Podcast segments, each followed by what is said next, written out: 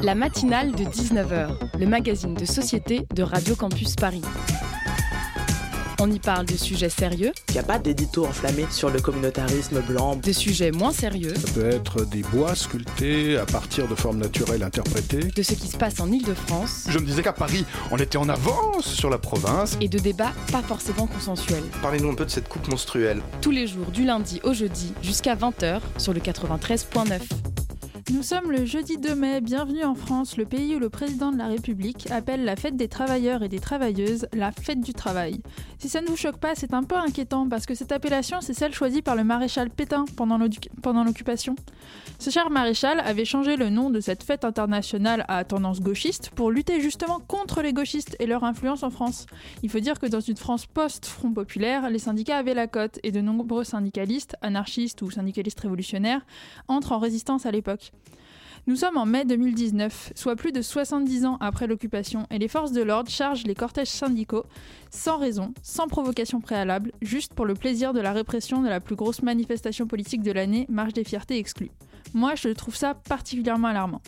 Aujourd'hui, dans la matinale de 19h, on va parler d'anti-intellectualisme, de rejet politique et d'idéologie. On va aussi parler de musique des années 80 et d'un festival tout nouveau tout beau.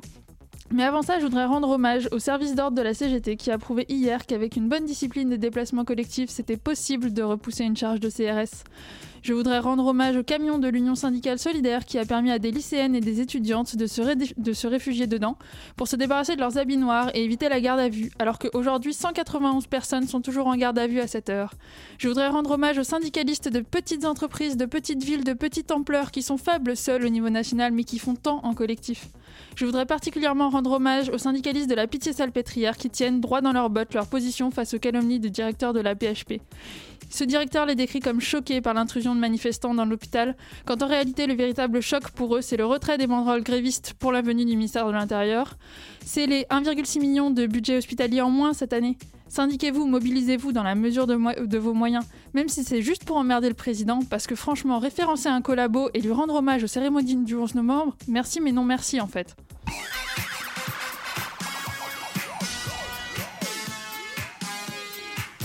Bonsoir à toutes et à tous, vous écoutez Radio Campus Paris et c'est la matinale de 19h sur le 93.9. Au sommaire de cette matinale, ce qu'on vous euh, avec notre première invitée, Sarah Almatari, un ouvrage euh, qui est autrice d'un ouvrage intitulé La haine des clercs. Puis on parlera d'un festival, le festival Val de Rock, euh, qui a lieu à Chessy avec Pierre Musso, cofondateur du festival. Comme toutes les semaines, un reportage de Radio Parleur à 19h34 et un reportage de Charlotte Mongibaud à 19h54. Il est 19h03, bienvenue dans la matinale. De 19h sur Radio Campus Paris. Sarah Almatari, bonjour et bienvenue dans la matinale de 19h. Bonjour. Vous êtes maîtresse de conférences en littérature à l'Université Lyon 2, spécialiste des relations entre littérature et idéologie, notamment sur les sujets qui sont considérés comme mineurs et les sujets polémiques. Le 14 mars, vous avez publié un ouvrage qui parle de l'histoire de l'anti-intellectualisme en France, La haine des clercs, aux éditions Seuil. Et vous êtes avec nous aujourd'hui pour parler de cet ouvrage, de ce que vous avez un petit peu pu observer et de comment est-ce que vous en êtes arrivé à écrire cet ouvrage. Et pour co-animer cette interview, Lucie Brianceau de la rédaction de Radio Campus Paris. Coucou Lucie Salut Daphné alors Sarah Almatari, donc vous publiez pour la première fois en France un ouvrage sur l'anti-intellectualisme, un sujet qui n'avait pas encore été traité dans nos contrées, alors qu'il est depuis, l'est depuis longtemps outre-Atlantique par exemple. Euh, pour introduire un peu le sujet, est-ce que vous pouvez nous définir euh, ce qu'est un intellectuel, ce qu'est un intellectuel et comment entre eux ils se définissent? Oui, la définition la plus courante, c'est celle qu'on a héritée de l'affaire Dreyfus. L'intellectuel est considéré comme un individu qui intervient publiquement au nom euh, de valeurs abstraites, de valeurs générales comme la justice, euh, la vérité par exemple, en faisant valoir ses propres compétences, ses compétences d'expert. Mais c'est pas cette définition-là que j'ai choisie parce qu'il était important pour moi de pouvoir remonter un petit peu en amont. Et euh, je suis partie en fait moi de la révolution industrielle et d'une définition beaucoup plus large, celle de la division entre les travailleurs intellectuels et les travailleurs manuels. Alors je voudrais juste te dire pour que ce soit clair pour tout le monde qu'en fait il y a de l'intelligence partout. Il ne s'agit pas du tout de priver les travailleurs manuels d'intelligence. Au contraire, le livre est fondé sur ça. Mais je reviens en fait sur cette division arbitraire, le fait qu'on a constitué très tôt des hiérarchies qu'on a prétendu en fait que les intellectuels étaient plus intelligents ou qu'ils pouvaient, euh, qu'ils avaient euh, une légitimité plus importante que celle des travailleurs dits manuels. Et quel est le rôle euh, de chacune de ces deux catégories dans cette société? En fait, qu'est-ce que ça apporte d'avoir deux discours qui semblent contradictoires? Je ne sais pas exactement quel est le rôle euh, de ces deux catégories. Ce que je peux vous dire, en fait, c'est que ça a permis, en fait, cette catégorisation, cette séparation, de mettre en place des hiérarchies et de valoriser, en fait, des catégories de population euh, aux dépens d'autres. Et notamment de valoriser, en fait, les individus qui faisaient partie des notables, tout simplement, qui avaient un accès plus large à la culture, à l'éducation, et qui donc pouvaient exercer des métiers de parole, des métiers de pensée, des métiers de réflexion, et qui sont rapidement en fait devenus des gens auxquels on a confié en fait la tâche de représenter les autres. Exemple, bah, les députés.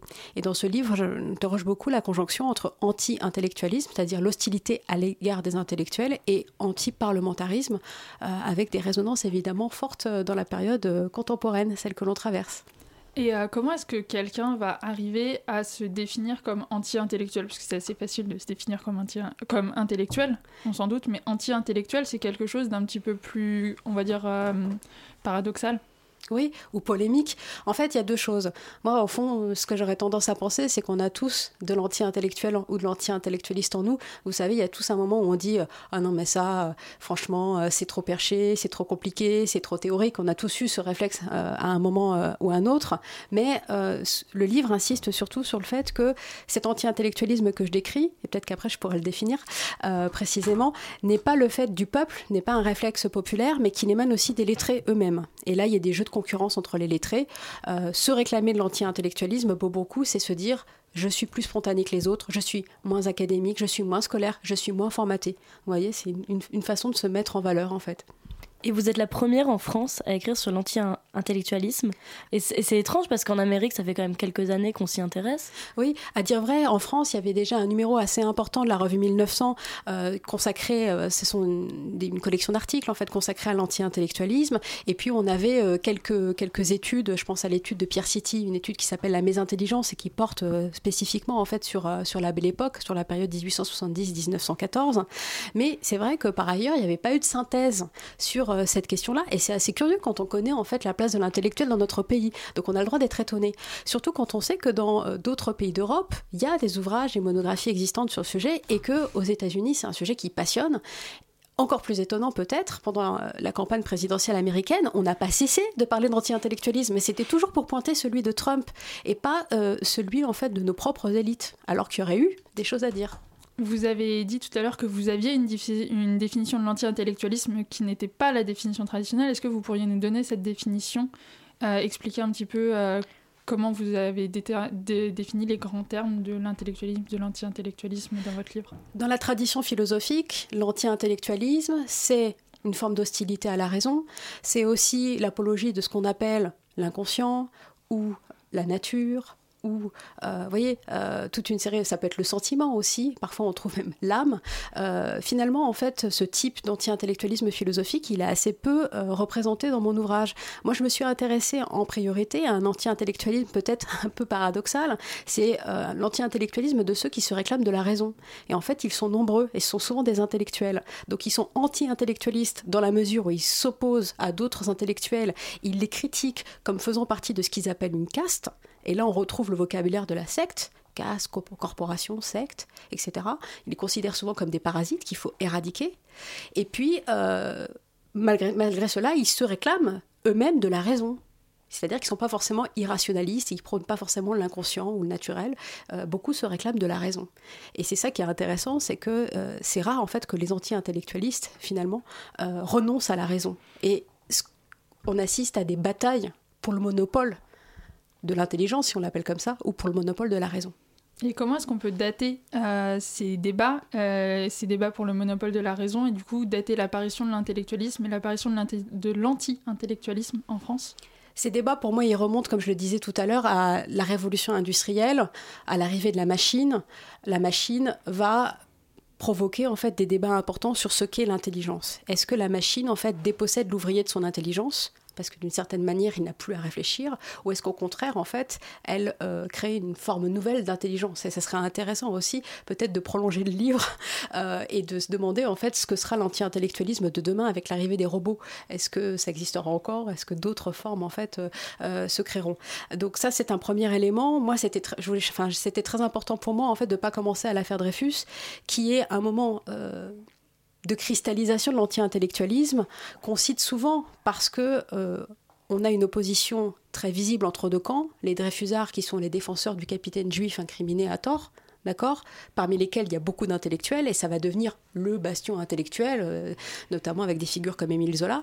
Et puis de l'autre côté, on a les anti-Dreyfusards. Sauf que du côté anti-Dreyfusard, il y a aussi des intellectuels. Sauf que c'est souvent des intellectuels qui ont des positions anti-intellectualistes. Et pour cause, ils s'opposent aux Dreyfusards et euh, à ceux qui se réclament désormais de cette étiquette qui est née avec l'affaire, qui s'est imposée avec l'affaire. Et cet anti-intellectualisme, c'est donc toujours lié au mouvement ou aux idéologies politiques? Parce que là, on parle de l'affaire Dreyfus. Euh. Oui, souvent. Alors, je pense quand même à des contre-exemples dans la musique. En deuxième partie, vous allez parler pas mal de la musique. Euh, dans le livre, je donne quelques exemples. Je cite par exemple Diams, euh, avec morceau célèbre, culte, La Boulette, où on voit une forme d'anti-intellectualisme qui relève d'une certaine manière de l'anti-académisme, c'est-à-dire de la critique de l'école. Je rappelle en fait un des refrains, je cite de mémoire, j'espère ne pas me tromper. C'est pas l'école qui nous a dicté nos codes, non, non. Hein, génération, non, non. Euh, par ailleurs, Diams, dans d'autres morceaux, euh, revendique une forme de culture. Je pense à un morceau où, euh, elle évoque un mec idéal, et ce mec idéal, il se cultive. Ben ouais, dit-elle. Donc attention, hein, c'est pas une critique de la culture en soi, c'est une critique de la culture scolaire. Et évidemment, il y aurait d'autres exemples dans le rock, dans le ska, voilà. Dans cette culture scolaire, on peut mettre l'enseignement de l'histoire. Et dans l'enseignement de l'histoire, il y a une très forte mythification euh, de la France des Lumières, les grands philosophes qui ont amené la Révolution française, etc.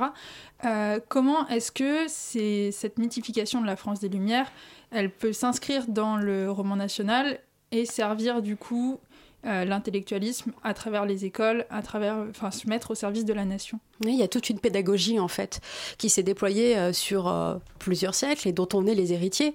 On a construit ce roman national et on a réussi à s'autoconvaincre en fait de la, centralité de cette figure intellectuelle en France. Alors cette centralité, je, je ne la nie pas, je ne dis pas qu'elle n'est pas réelle. Je dis qu'en fait il faut la relativiser en la mettant en rapport avec la critique de l'intellectuel. Les deux vont ensemble. Évidemment, s'il y a centralité, on s'imagine bien en fait que cette figure de l'intellectuel, elle va être critiquée. Et de fait, elle n'a pas cessé d'être critiquée. Pourtant, ce sont des choses qu'on dit peu. Hein. on parle peu en fait de cet anti-intellectualisme français qu'on retrouve aussi bien à gauche, à l'extrême gauche, qu'à droite et à l'extrême droite sur une très longue période. Et y a-t-il en France des représentants justement de l'intellectualisme ou de l'anti-intellectualisme? Dans la France actuelle? Oui. Oh, c'est compliqué à dire parce que ce que j'essaie de montrer dans le livre, en fait, c'est que ce sont souvent en fait des prises de position assez conjoncturelles. Et puis ça circule, ça change. Mais la dernière partie du livre, en fait, qui porte sur la période contemporaine, euh, revient sur un certain nombre de figures, notamment au sein des élites politiques, pour montrer que finalement, euh, ces dernières années, euh, ces dernières décennies, ce sont surtout les hommes politiques qui ont mis en place des politiques anti-intellectuelles et notamment des politiques de casse de l'université. Mais par ailleurs, je m'arrête sur une figure comme celle de Michel Onfray pour montrer que chez lui, c'est intéressant parce qu'il y a une articulation entre l'anti-intellectualisme philosophique dont on parlait au début de l'émission, sorte d'hédonisme, de culte du plaisir, de valorisation de l'instinct, et puis un anti-intellectualisme au sens plus polémique, de critique des intellectuels, puisque Michel Onfray s'en prend très durement aux professeurs et euh, à un certain nombre euh, voilà, de philosophes qui euh, n'ont pas le même positionnement que lui. Vous avez mentionné l'usage de l'anti-intellectualisme en politique avec la case des universités. Est-ce qu'on peut lier les mesures actuelles concernant les universités, les, réformes Vidal, les réformes Blanquer, la réforme Bienvenue en France, comme des mesures profondément anti-intellectualiste ou est-ce que euh, c'est quelque chose qui est un petit peu différent? Bah, Si on prend l'anti-intellectualisme dans une définition large, oui, euh, ça, me, semble, ça me semble certain. Euh, après, dans le livre, en fait, je m'intéresse aussi aux attaques de Nicolas Sarkozy qui, là, pour le coup, visait frontalement un certain nombre d'acteurs de la vie intellectuelle, que ce soit des enseignants, des enseignants-chercheurs ou même, même des artistes. Merci beaucoup d'être avec nous. On va vous quitter quelques instants pour une petite pause musicale et on revient tout de suite après.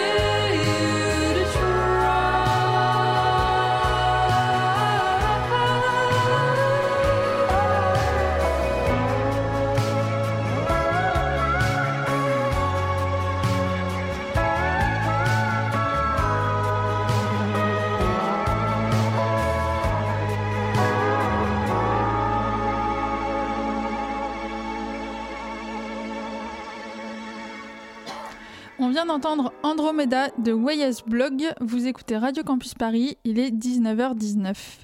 La matinale de 19h, le magazine de société de Radio Campus Paris. Vous êtes de retour du coup dans la matinale de 19h, toujours avec Sarah Almatari, maîtresse de conférence à Lyon 2. Euh, avant la pause, vous, évoquiez, Nicolas Sarkozy, euh, qui en 2007 s'était défendu d'être ni un intellectuel, un sadique ou un imbécile à propos de celui qui avait mis la princesse de Clèves au, pro- au programme du bac. Aujourd'hui, beaucoup de populistes utilisent euh, cet anti-intellectualisme comme arme politique. Comment est-ce qu'on se positionner des gens qui sont définis comme populistes, comme par exemple Trump ou Marine Le Pen qui jouent là-dessus? Marine Le Pen, par exemple, avait traité des étudiants d'enfants de bourgeois, alors qu'elle-même, elle vient d'une famille très riche et très éduquée. Ah oui, je voudrais d'abord revenir en fait sur ce que vous disiez de Sarkozy. Euh, Sarkozy était euh, jeune président de la République en, en 2007 et il avait lancer sur un plateau cette phrase Je ne suis pas un terroricien, oh, je ne suis pas un intellectuel, je suis quelqu'un de concret.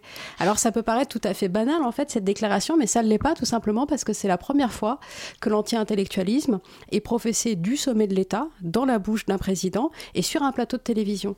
Et ça c'est très important parce que du coup ça a contribué aussi à une sorte de pipolisation de... Euh, Sarkozy et puis de vulgarisation maximale de l'anti-intellectualisme. Alors pour revenir peut-être en fait aux autres aux autres populistes et notamment à Marine Le Pen, il y a une grande tradition en fait de l'anti-intellectualisme populiste qui commence avec des gens comme Maurice Barrès à la fin du 19e siècle et qui se prolonge avec euh, des gens que vous connaissez peut-être mieux comme euh, Pierre Poujade dans les années 1950 et il faut savoir que Jean-Marie Le Pen, le père euh, de Marine, commence en fait par militer aux côtés de Pierre Poujade, qui était euh, quelqu'un de farouchement opposé aux élites technocratiques, aussi bien aux polytechniciens qu'aux énarques.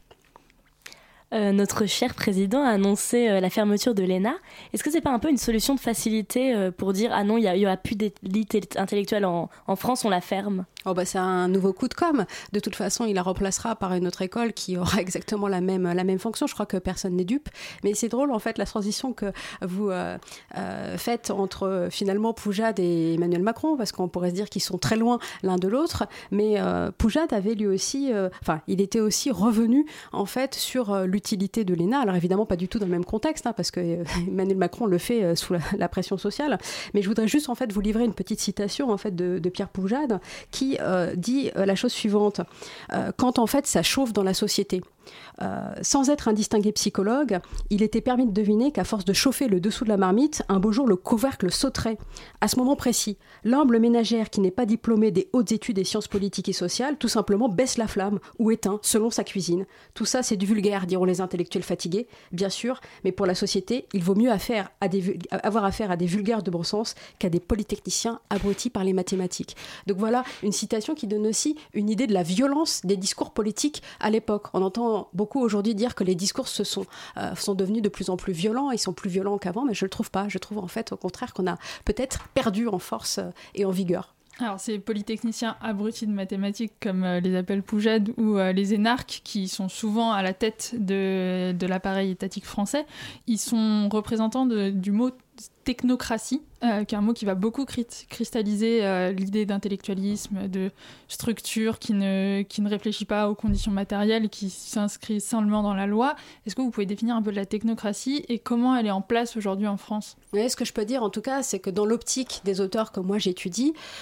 euh, elle articule deux choses. D'abord, euh, l'idée d'intellectualisme et puis aussi l'idée d'administration, de bureaucratie, de système qui finalement marche à vide et euh, tout cela va donner lieu à des attaques. Euh, on va notamment reprocher à, aux énarques et aux polytechniciens d'être des parasites, c'est-à-dire d'être payés à rien faire et de ne servir à rien. Il y a un certain nombre de, de gens qui vont proposer tout simplement de purger la société de ces parasites on va écouter un extrait d'une interview que vous avez donnée au Matin de France Inter, où vous avez commenté un extrait d'Éric Zemmour qui débat avec Michel Onfray. Il n'y a rien à dire en fait sur ces généralités euh, psychologiques. Euh, ce qu'on peut dire, c'est que finalement Zemmour s'inscrit dans une tradition euh, polémique qui est ancienne, qui d'ailleurs n'est pas simplement une tradition de droite, hein, qu'on songe à Marat ou à Vallès, même à Pouget. mais ce qui a changé, bah, c'est le rapport à l'éloquence, et c'est aussi qu'aujourd'hui la polémique ne mène ni au duel ni aux barricades. elle s'est professionnalisée, elle s'est fondue dans l'éditorialisme, et les enjeux financiers sont devenus beaucoup plus importants. Et ce qui fait le buzz aujourd'hui, eh ben, c'est de cracher sur l'islam. Donc euh, voilà, je le répète, je pense qu'on est vraiment passé euh, de l'anti-dreyfusisme à l'islamophobie. Alors, quels sont les principaux ressorts et modes de fonctionnement de l'anti-intellectualisme aujourd'hui? Vous avez évoqué euh, l'islamophobie. Est-ce qu'il y a des sujets de prédilection des intellectuels ou des anti-intellectuels sur lesquels il y a beaucoup de débats en ce moment? Question très complexe. En fait, peut-être qu'on pourrait, de manière plus générale, interroger le rapport entre anti-intellectualisme et euh, rapport à la religion, euh, sans se focaliser aujourd'hui sur la, sur la question de l'islam. Ce qui est assez intéressant de voir, c'est que euh, la France s'est construite notamment sur l'exaltation de la figure de l'intellectuel, mais aussi sur la figure en fait de l'intellectuel laïque d'une certaine manière, puisqu'il y avait l'idée que le pays s'était formé sur la défense de la raison par opposition aux superstitions et notamment aux superstitions religieuses. Et parmi les auteurs anti-intellectualistes que j'étudie, beaucoup se réclament en fait de valeurs chrétiennes Certains sont des mystiques, tout simplement, et d'autres, en fait, sont des, sont des chrétiens, en fait, qui se positionnent euh, même parfois en dehors des sacrements ou en dehors de l'Église, mais euh, qui veulent favoriser l'idée que, eh bien, il n'y a pas que l'intelligence dans la vie, il y a aussi euh, l'amour, le mystère, la volonté, voilà, toutes choses qui peuvent favoriser pour eux la connaissance de Dieu. Et vous parlez dans votre livre des prolétaires intellectuels. Est-ce que vous pouvez tout d'abord définir ce que c'est un prolétaire intellectuel et pourquoi c'est important quand on parle d'anti-intellectualisme? Cette expression, c'est une expression du 19e siècle qui désigne en fait l'afflux de nouveaux lettrés qui arrivent sur le marché du travail. Il faut se replacer en contexte. Évidemment, l'éducation n'est pas accessible à tous à la fin du 19e siècle, mais enfin, il y a quand même des améliorations qui font qu'il y a de plus en plus de gens qui arrivent à avoir euh, des diplômes. Et ces gens-là voudraient se placer sur le marché du travail, mais il n'y a pas de place pour tout le monde. D'accord? Donc, ils vont former une espèce de masse qui va faire peur et que d'aucuns vont craindre le prolétariat des bacheliers. Voilà. Pour, quelle est leur position? On aurait pu croire en fait que c'était, euh, que ce sont euh, finalement des dominants puisqu'ils ont euh, une certaine éducation. Mais comme ils sont très nombreux et qu'ils n'ont pas de travail, ils sont prolétarisés et se retrouvent donc dans une position de domination qui n'est pas la position de domination des entre guillemets vrais prolétaires ou purs prolétaires, des ouvriers, des travailleurs manuels. Vous voyez, mais c'est une position d'entre-deux qui est très inconfortable. Et c'est dans ce milieu-là qu'on va trouver un grand nombre d'anti-intellectualistes. Pourquoi? Parce que justement, cette position d'entre-deux fait que, en quelque sorte, euh, ces prolétaires intellectuels sont pris entre le marteau et l'enclume, sans mauvais jeu de mots, et qu'ils aspirent à être des intellectuels d'État ou des intellectuels ayant une position, mais qui ne le peuvent pas parce qu'il n'y a pas de place pour eux. D'où ce discours polémique et ce discours de critique, tout simplement parce qu'ils n'ont pas la place qu'ils voudraient. Ils critiquent ceux qui tiennent la place que eux voudraient euh, tenir. Pour conclure sur un sujet qui est vraiment d'actualité, euh, le mouvement des Gilets jaunes, c'est un mouvement qui est très anti-élitiste. Euh, ils, adressent beaucoup de reproches, notamment aux urbains, aux technocrates. Ils leur reprochent de vivre coupés des réalités matérielles, des réalités matérielles de ceux qui vivent en périphérie, en province, dans les milieux ruraux. Est-ce que cet anti-élitisme anti, anti du mouvement des Gilets jaunes, il relève de l'anti-intellectualisme euh, et comment est-ce qu'il va s'articuler avec le mouvement et avec les différents mouvements de gauche, par exemple? Pour moi, les Gilets jaunes sont anti-technocratiques, anti-élitistes, mais pas anti-intellectualistes. Et je trouve en fait que ce qui se passe aujourd'hui est très intéressant parce qu'on est en, train de créer de nouvelles formes de faire de la politique. Je suis particulièrement sensible à la demande de démocratie euh, directe, à la demande en fait euh, de justice sociale, au refus des médiations, parce que la tradition anti-intellectualiste en fait qui a énervé tout le mouvement ouvrier depuis le 19e siècle insiste beaucoup sur ça. Le fait que les intellectuels sont, venus sont devenus des intermédiaires, des médiateurs inutiles, parce que au fur et à mesure en fait que les citoyens ont acquis le savoir nécessaire, ils peuvent prendre leur destin en main, ils peuvent s'auto-émanciper. Ils n'ont pas plus besoin en fait que les intellectuels les guident, les prennent euh, par la main et donc ils vont refuser, euh, le peuple va refuser le paternalisme. Et ça c'est très int intéressant, très important et il me semble que c'est ce qui se passe aujourd'hui. Donc les Gilets jaunes sont plus pour un mouvement euh, d'éducation populaire plutôt que de suivre des idéologues et des intellectuels. Bien entendu, ils en ont assez des maîtres à penser et je pense qu'ils qu ont raison. Ils revendiquent en fait leur propre capacité à penser et à penser le politique et à organiser la société. Et ils se donnent les moyens de le faire, me semble-t-il. Merci beaucoup Sarah Almatari d'avoir été avec nous dans la matinale de 19h. On aurait voulu parler pendant des heures encore de votre livre. On n'a tellement pas abordé tous les sujets qu'il y avait à aborder, mais pour des raisons de temps, pas possible de faire tout tenir en une émission. Un grand merci à Lucie de m'avoir accompagnée dans cette émission. Donc Sarah Almatari, on rappelle que vous avez publié La haine d'éclair aux éditions du Seuil euh, en mars dernier, qui est donc toujours disponible et qu'on vous recommande euh, d'aller lire. Merci donc, beaucoup. Vous, vous écoutez donc toujours la matinale de 19h. On est en direct jusqu'à 20h sur Radio Campus Paris et dans un instant, on retrouvera un reportage d'Étienne Gratianette sur, euh, de Radio Parleur, mais ce sera juste après ça. We just go where the night is. Don't care what the wrong or the right is. Don't care if we ain't invited. We just go where the night is. We just go where the night is. Don't care what the wrong or the right is. Don't care if we ain't invited. We just go where the night is. We just go where the night is. Don't care what the wrong or the right is. Don't care if we ain't invited. We just go where the night is. We just go where the night is. Don't care what the wrong or the right is. If we ain't invited. We just go where the 90s.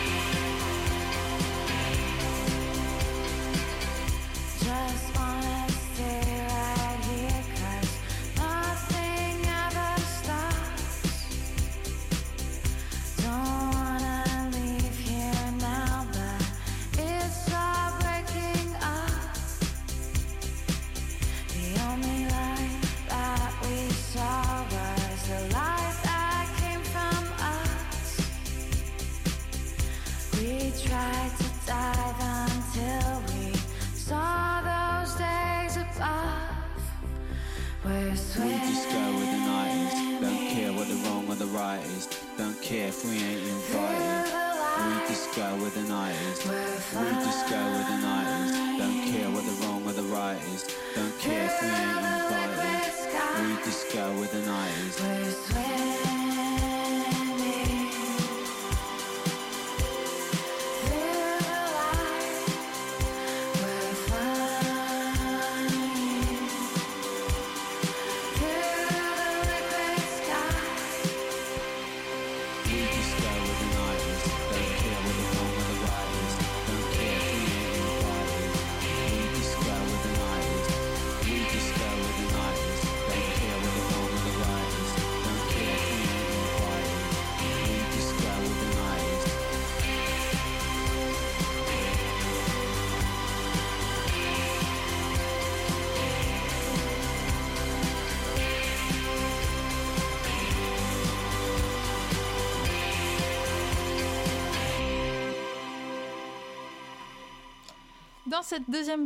Pardon. C'était Swimming Lessons de Camp Claude sur le 93.9. Il est 19h33 et vous écoutez la matinale. La matinale de 19h sur Radio Campus Paris. Heure avec la police, pluie de lacrymo, commissariat attaqué, syndicalistes exfiltrés. Alors que la polémique enfle sur une tentative d'intrusion à l'hôpital de la Pitié-Salpêtrière, Radio Parleur était présent pour le grand rendez-vous social du 1er mai à Paris ce mercredi. Il nous en livre tout de suite un petit résumé de ce qu'il fallait retenir de la manifestation. Un reportage réalisé par Étienne Grat- Gratianet sur radioparleur.net.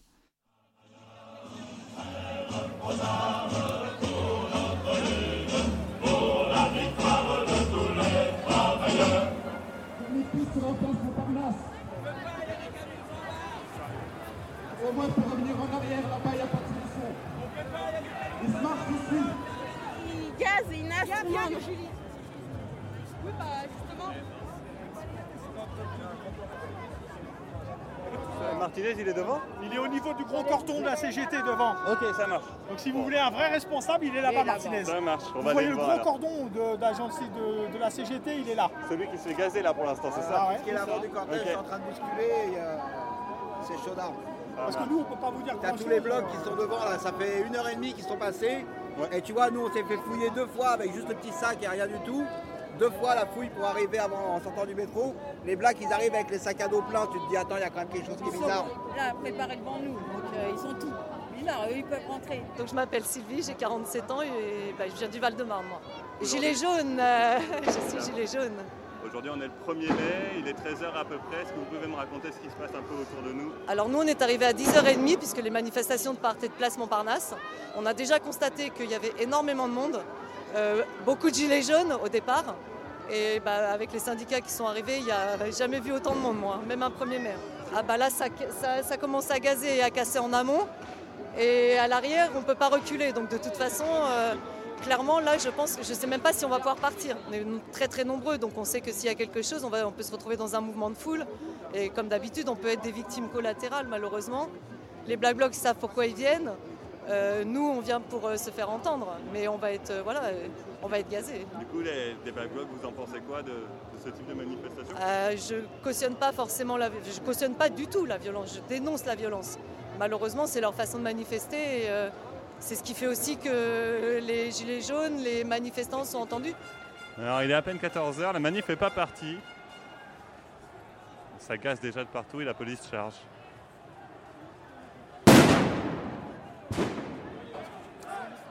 Arrivé place d'Italie, deux gilets jaunes nous racontent la fin de leur manifestation et nous décrivent un étrange événement qui se déroule au milieu de la place. Bah moi je m'appelle Louise, euh, je suis étudiante, voilà. Je suis complètement gilet jaune, je suis pas du tout rattachée à un syndicat, mais euh, depuis l'acte 4, ouais, gilet jaune. Ouais. Et là concrètement, du coup, on était euh, bloqués dans le boulevard là depuis euh, On a été de- nassé pendant deux depuis heures. des heures, ouais, depuis des heures, on a été nassés, très rapprochés, très, enfin gazés à multiples reprises, etc. Et puis au bout d'un moment, au bout de très longtemps, bah on est, on a réussi à ratterrir là, Et là, c'est-à-dire au milieu de la place d'Italie, la manifestation se termine sur le répertoire classique des luttes et sur les chants des gilets jaunes dans une ambiance bon enfant.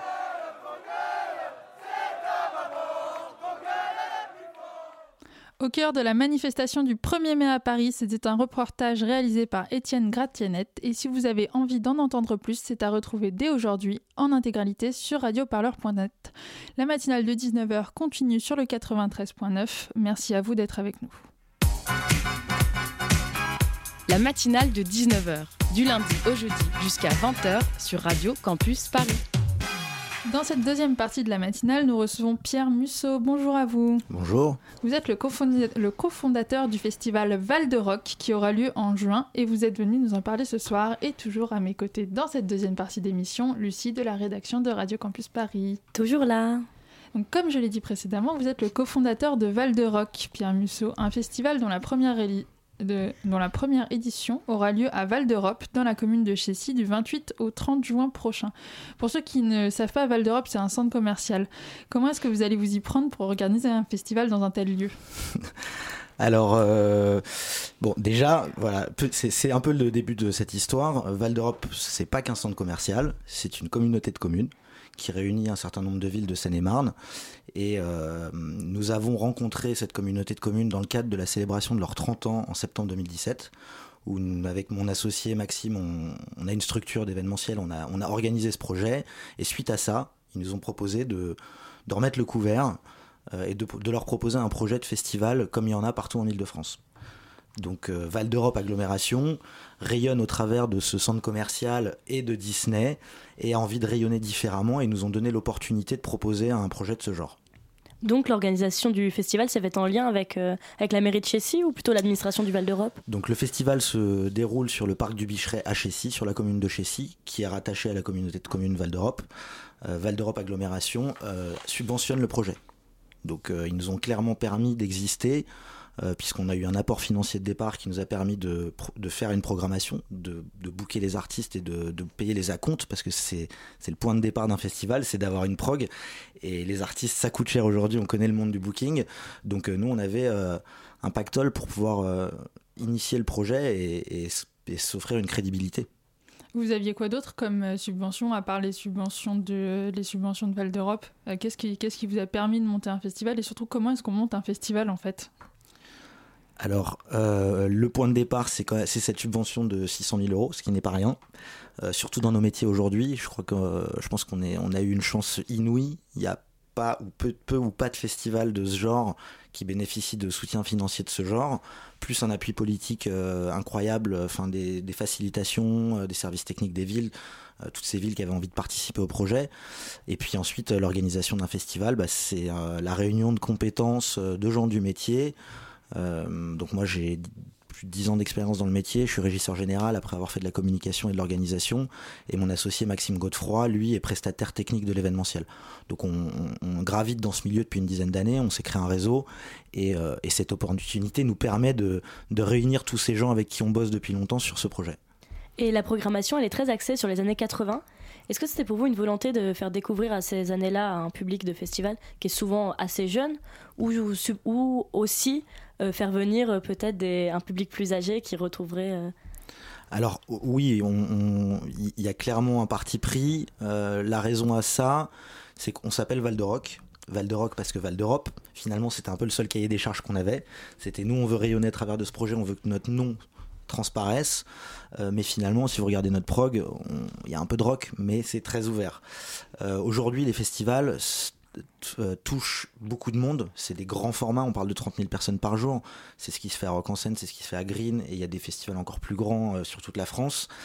Donc, qui sont très ouverts musicalement. Parce que déjà aujourd'hui, il y a beaucoup moins de chapelles musicales. Les gens écoutent du hip-hop, écoutent de la techno, écoutent de la pop. Ça se mélange beaucoup plus qu'il y a une dizaine ou une quinzaine d'années. Donc les festivals répondent en faisant une programmation très ouverte. Nous, on voulait essayer d'avoir un angle d'attaque, d'avoir un fil rouge artistique.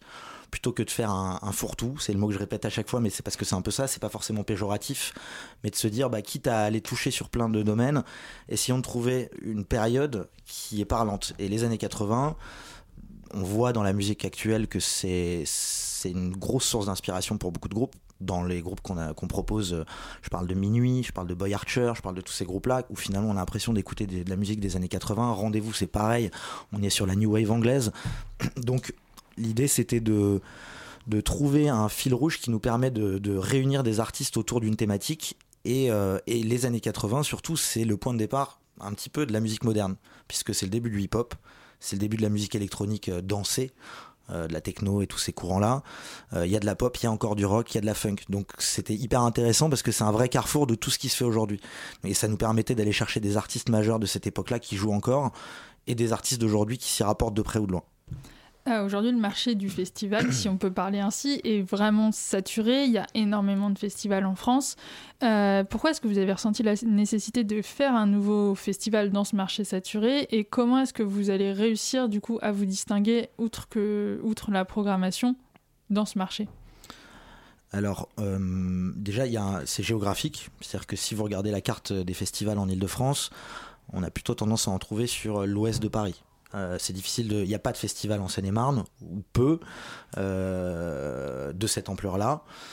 Et donc, euh, donc nous, on bosse beaucoup dans le coin. Maxime, mon associé, est originaire de cette région, enfin de ce département. Donc, on s'est dit, bon, bah voilà, il y a, y a, un créneau. On a senti une volonté politique. On a senti qu'il y avait une vraie demande lors de la célébration des 30 ans de Val d'Europe, où on a fait un concert pour 20 000 personnes concert gratuit pour 20 000 personnes de Christophe Mahé avec un feu d'artifice, avec plein de groupes locaux. Donc on s'est dit, ok, il y a, y, a, y a, du public, euh, il y a une volonté politique, euh, ce qui est rare, euh, et surtout c'est une population très jeune là-bas. Donc le, parti pris artistique en plus répond à ça, parce qu'on est sur une ouverture musicale. Les années 80, nos parents les ont écouté, nous on l'écoute, on connaît tous les références. Moi, mon petit frère qui a 20 ans, il me parle de tracks des années 80, donc finalement ça recoupe toutes les générations. Ce qui n'est pas forcément le cas des formats de festivals. Aujourd'hui, les festivals, ça va s'adresser à un public 18, euh, 30 euh, ans. C'est difficile de faire venir d'autres personnes, si ce n'est à proximité de Paris pour des gens qui sont en famille et qui vont passer 3 heures l'après-midi. Donc là, on a fait le pari de s'éloigner un petit peu s'éloigner, on est à 30 bornes, c'est direct en RER. Euh, et, de, et de proposer un format musicalement beaucoup plus ouvert dans un cadre euh, incroyable. On est dans un parc qui s'appelle le parc du Bicheret, qui est un, parc euh, avec une super topographie, avec des forêts, avec un plan d'eau, donc on est dans un cadre magnifique, donc camping, donc création d'un espace verdoyant, et je crois que c'est ce que les gens recherchent dans un événement de ce genre, c'est aller dans des lieux qu'ils connaissent pas. Euh, dans la pause musicale précédente, on a entendu donc un morceau de Camp Claude qui est programmé euh, au festival. Le prochain morceau qu'on va écouter est aussi programmé au festival. Euh, comment est-ce que vous avez choisi les artistes un petit peu plus indépendants du festival? Alors déjà on a on a travaillé on a collaboré avec avec le Filset qui est la, la, SMAC du coin qui, qui, travaille qui est très activiste depuis quasiment 20 ans, je crois, qui ont une vraie programmation très, actuelle. Euh, il était évident pour nous qu'il fallait qu'on travaille avec eux. Donc déjà, ils ont assuré une partie de la programmation. Le samedi après-midi, sur la scène alternative, c'est une programmation by Fil 7, comme Claude en fait partie. Ensuite, euh, ça a été un travail collégial. On est tous des passionnés de musique. Euh, on s'est entouré de professionnels de la musique. Donc euh, Antoine Thévenot, qui est notre directeur artistique, qui a 30 ans de, 30 ans de, de carrière dans l'industrie du disque. Euh, moi, j'ai organisé beaucoup d'événements dans la musique actuelle. J'ai travaillé dans des salles à Paris. Euh, mon associé, lui, assure des concerts. Il est ingénieur du son. Donc, on, avait un réseau et on, écoute tous beaucoup de musique. Donc, on, a vraiment, on a réussi à bosser de façon collégiale et à écrire une programmation en prenant des artistes des années 80, euh, des headliners, et ensuite essayer de réfléchir à des groupes actuels qui s'y rapportent. Plus quelques coups de cœur. Bah, du coup, on va écouter tout de suite le deuxième morceau de la programmation qu'on a dans la matinale. Donc c'est maintenant.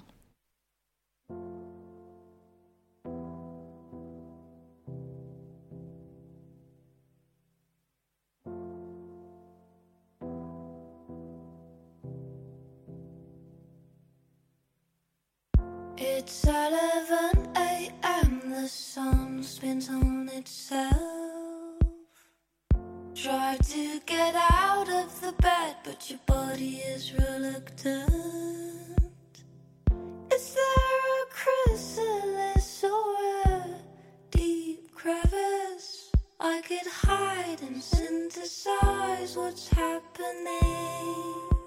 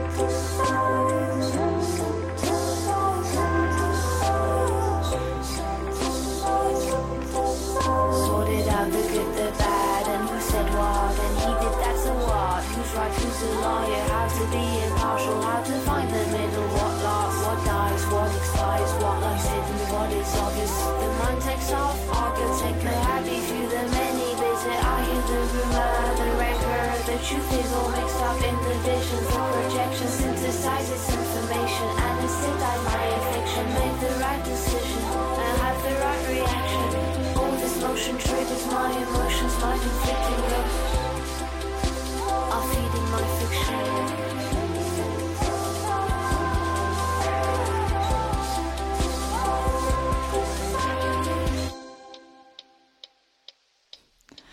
Vous êtes de retour dans la matinale de Radio Campus Paris. Vous venez d'entendre Synthesize de Uto, qui est donc programmé au festival Val de Rock. Il est 19h49 et vous écoutez la matinale. La matinale de 19h sur Radio Campus Paris. Nous sommes toujours avec Pierre Musso, que vous êtes donc le cofondateur de ce festival Val de Rock. Merci d'être avec nous. Euh, avant, de, avant la pause, on parlait des artistes émergents, euh, de la programmation qui est axée années 80. Euh, est-ce qu'il y a seulement de la musique au festival ou est-ce qu'il y a d'autres animations? Est-ce qu'il y a d'autres choses en rapport avec les années 80 par exemple? Alors on a, il y a tout un tas d'autres choses euh, qu'on on est en train d'annoncer euh, petit à petit euh, via notre communication et les réseaux sociaux et, tout ça. Les années 80, c'est de la musique et puis c'est plein d'autres choses. Il y a le début des jeux vidéo, donc clairement on s'est dit, on fait un festival années 80, il faut qu'on joue le jeu à fond. Donc on va faire une salle d'arcade. Donc on a une magnifique et très grande salle d'arcade avec, ça va de Pac-Man jusqu'à de la réalité virtuelle puisque l'idée c'est quand même toujours de faire un lien avec aujourd'hui. Euh, ça sera la plus grande salle d'arcade éphémère d'Europe. Voilà. Euh, et il y a d'autres choses comme ça. Mais euh, donc le, gaming c'était clairement un créneau sur lequel on voulait jouer. Euh, le cinéma aussi, puisque les années 80 il y a du blockbuster. Euh, en veux-tu en voilà. On a plein de films références, de trilogies euh, que je vais pas citer, mais voilà on les connaît tous. Euh, donc on fait un cinéma en plein air euh, qui va tourner en 24-24 pendant le festival et pendant la nuit pour les campeurs aussi. Pendant la pause musicale, vous m'avez parlé d'une scène flottante. Ça m'a intrigué. Dites-moi plus. Alors euh, en effet, euh, donc le parc du Bicheret où on organise le festival, il y a des super pelouses, des super clairières et il y a un plan d'eau. Et sur ce plan d'eau, on organise, on, on installe la plus grande scène flottante qui n'ait jamais été euh, montée en Europe. Voilà. Donc gros challenge technique. Euh, mais pour un rendu qui sera clairement clairement canon puisque euh, puisque le public sera autour du lac avec cette magnifique scène euh, au milieu. C'est un festival aussi qui est, vous nous l'avez dit, basé euh, sur l'intergénérationnel. Euh, est-ce que comment comment est-ce que vous avez fait pour adapter le festival aux familles? Euh, Est-ce que vous avez beaucoup de familles? Comment est-ce que quels sont les types de publics que vous allez toucher et comment vous vous adaptez à ces publics? Alors, on a donc, comme je disais tout à l'heure, euh, la, programmation euh, est très ouverte, donc parle à beaucoup de gens et on, le ressent hein, dans toutes les démarches qu'on fait, que ce soit nos interlocuteurs professionnels ou, que ce soit nos parents ou, nos enfants ou nos cousins, tout, le monde. on- les, gens, les gens sont touchés parce parce qu'il y a au moins un nom qui leur parle. Euh, on est sur un format journée, donc vendredi 17h minuit, samedi 14h minuit, dimanche 14h minuit. Donc on est sur un format qui est accessible à tous. Euh, on crée un espace pour les enfants sur le festival. Il y a des tarifs pour les enfants, c'est gratuité pour les tout petits, et on crée un espace pour que les familles puissent venir profiter du festival. Et il y a également un tremplin musique. C'est un concours qui va se terminer là le 9 mai. Et comment on fait pour participer Et surtout, qu'est-ce qu'on peut gagner?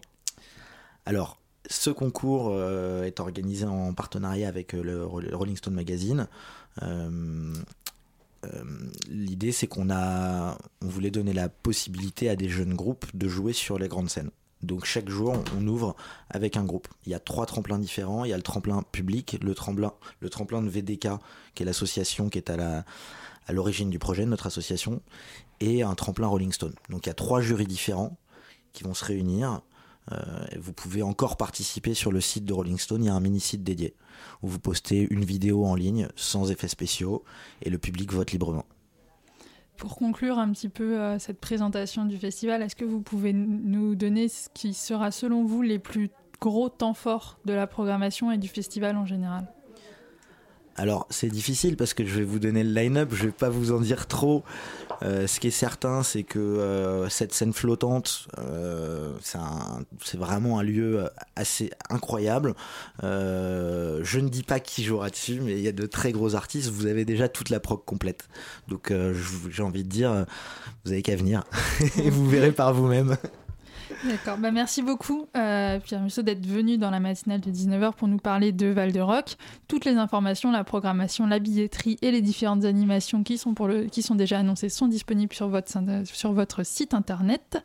Euh, merci beaucoup d'être venu euh, parmi nous. Merci à toi Lucie de m'avoir accompagné tout au long de cette émission. Il est 19h53, presque 54 et vous écoutez Radio Campus. La matinale de 19h, du lundi au jeudi jusqu'à 20h sur Radio Campus Paris.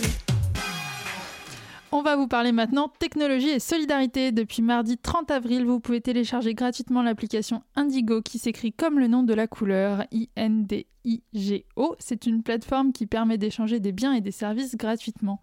Un circuit vertueux qui entend révolutionner notre quotidien. On a jeté un micro à la soirée de lancement animée par Mathieu Chédid et Kerry James. Non, non, il ne s'agit pas d'une énième application qui va venir encombrer votre smartphone. Imaginez que votre téléphone vous permette de faire des bonnes actions, de devenir bénévole, de recycler vos objets ou encore de prendre un cours d'anglais gratuitement. Stéphane de Freitas, le célèbre réalisateur du documentaire À voix haute, entend lutter contre les inégalités avec son application Indigo. C'est très simple. Dans le monde, il y a 26 personnes qui détiennent autant que la moitié de la planète en termes de richesse, et plus de 650 millions de personnes, même plus de 700 millions qui vivent sous le seuil de pauvreté, dont environ 8 millions rien qu'en France, voire même un petit peu plus. Il y a une attitude simple qui permettrait de changer notre quotidien tous ensemble. C'est si on est des milliers, des centaines de milliers, à proposer un objet dont tu n'as pas besoin chez toi et de le mettre sur la plateforme Indigo, ou de proposer un service, un cours d'espagnol, de maths, de piano, de, de ce que tu veux, que tu peux mettre sur la plateforme euh, comme ça pour aider occasionnellement. Alors la couleur indigo, ça vient d'une série de tableaux qui sont le mélange entre le bleu et le rouge, le mélange des opposés. Après 39-45, on a divisé le monde entre les rouges, les communistes et les libéraux. C'était un petit peu une métaphore de se dire mais nous on n'est ni bleu ni rouge. La génération qui se lève, elle est métissée, c'est la plus interconnectée de l'histoire et c'est un mélange. Elle est indivisible, elle est indissociable, elle est, elle est indigo. C'est une application qui a été testée l'année dernière dans quatre pays. Euh, quels ont été les résultats L'année dernière, on a testé à Athènes, à Abidjan, à Lisbonne et en France, effectivement Indigo. Euh, on s'est rendu compte que les publics réfugiés avaient un réel intérêt, notamment quand on en a rencontré à Athènes, en Grèce, avaient un intérêt pour Indigo parce que quand vous arrivez dans, un pays euh, du continent, vous n'avez pas les papiers, alors vous ne pouvez pas bosser. Mais en revanche, beaucoup en artisanat on sont désirés de faire des rencontres. Et en France, on a vu pas mal d'engouement. Donc, en voyant que c'était très positif, mais il nous a fallu quand même euh, trouver de l'argent. C'était compliqué euh, parce que le système, comme ça, il est assez nouveau. Donc effectivement, il y a une certaine dimension utopique, parce que pour qu'Indigo décolle, pour que le système marche, il faudrait qu'on soit plusieurs centaines de milliers à jouer le jeu. Mais en même temps, ce qui est dingue, c'est que ce soir, euh, on voit que des artistes comme Mathieu Chédid, comme Kerry James se mobilisent pour, qu'on, pour relever le défi avec nous. Le, le rêve devient de plus en plus réalité.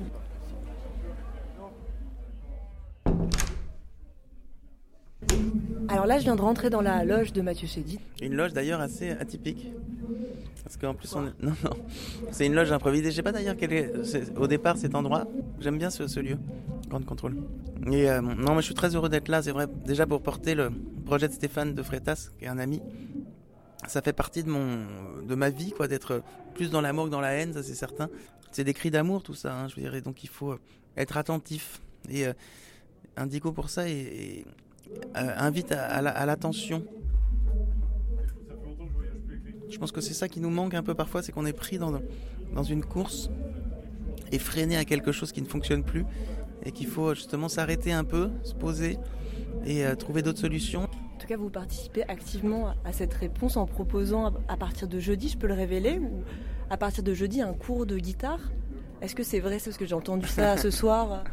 Complètement, complètement. Moi, j'adore ça, euh, apprendre, euh, transmettre, etc. Donc, euh, offrir un cours de guitare à, à quelqu'un qui, qui cette passion, jusqu'à même aller chez lui pour lui proposer une heure de cours de guitare et, lui, échanger sur la musique. Et, c'est concret. Je crois qu'il faut être dans, dans l'acte. On se cache pour pleurer. Si on sourit au monde, c'est en espérant le leurrer. Parce qu'au fond, qui veut réellement savoir ce qui nous tue et ce que l'on est. Les gens se contentent de qu'on paraît, pas vrai? Souffrir sans pouvoir le dire, c'est pire. Je peux encore l'écrire, alors je chante pour celle.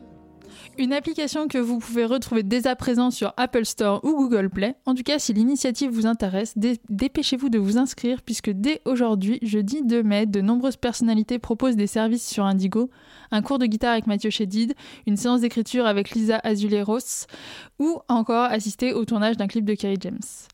C'est la fin de cette dernière matinale de 19h de la semaine. Avant de se quitter, un grand merci à toutes celles qui ont permis cette émission. Merci à nos invités, mais aussi à Bettina Lioret à la coordination, à Swan Blanchet à la réalisation ce soir, à Lucie Brianceau qui m'a aidé tout au long de cette émission dans l'éco-interview, à Étienne Gratianette de Radio Parleur pour son reportage et à Charlotte Mongibaud pour le sien.